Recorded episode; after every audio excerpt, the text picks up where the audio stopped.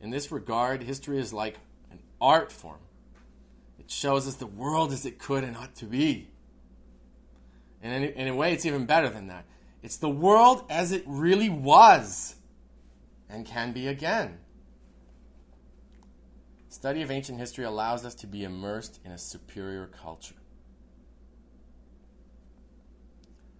I'm not saying that I'd rather have lived in ancient Greece or Rome than here and now. There's no question in my mind that there's never been a greater time to be alive than here and now. But scientific and technological superiority does not amount to cultural superiority. And there are just some inspirational facts that you cannot find anywhere but in ancient Greece.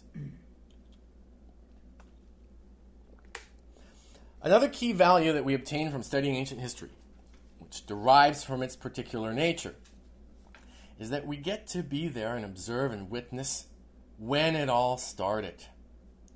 We get to see the first steps towards everything true and good that human beings have ever understood. It is like witnessing the birth of a child, the creation of life. It is a marvel what was done by the ancients. It has the effect, it has a number of effects, apart from just inspiring us. It has the effect of putting everything we know about our lives here today into perspective.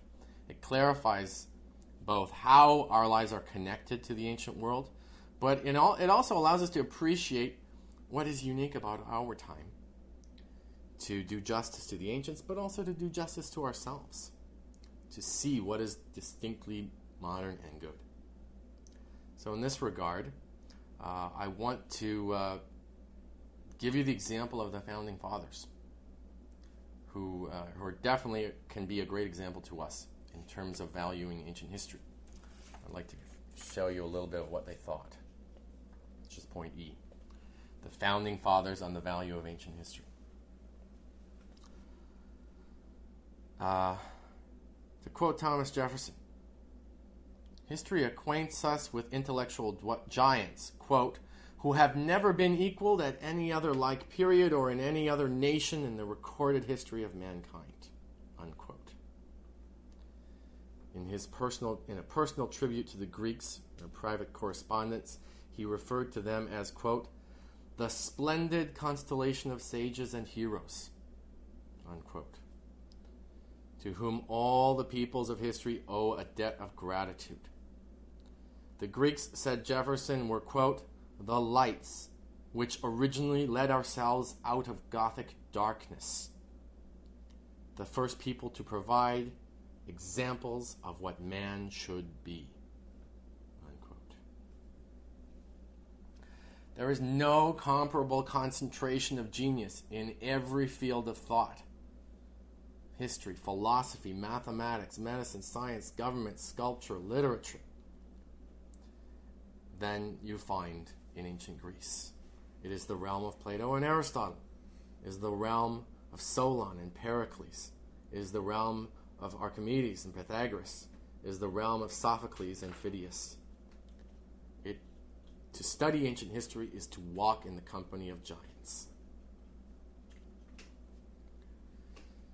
And yet, the founders also show us a very uh, a different and also very important perspective on the ancients, especially for Thomas Jefferson. He viewed the ancients uh, and ancient history use, as useful not only for the positive values it affords, but also, and even especially, for the negative lessons it provides.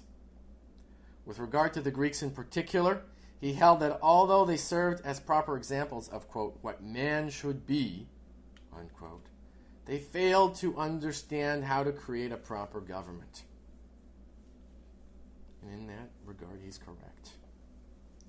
And in James Madison's notes on the Constitutional Convention of 1787, one finds reported by Madison much discussion concerning the proper nature of a federal government based on the positive accomplishments but also the failures of Sparta, Thebes, Athens, the Lycian Republic, the Amphictyonic Council, the Achaean League, terms which probably are mysterious to us in many regards.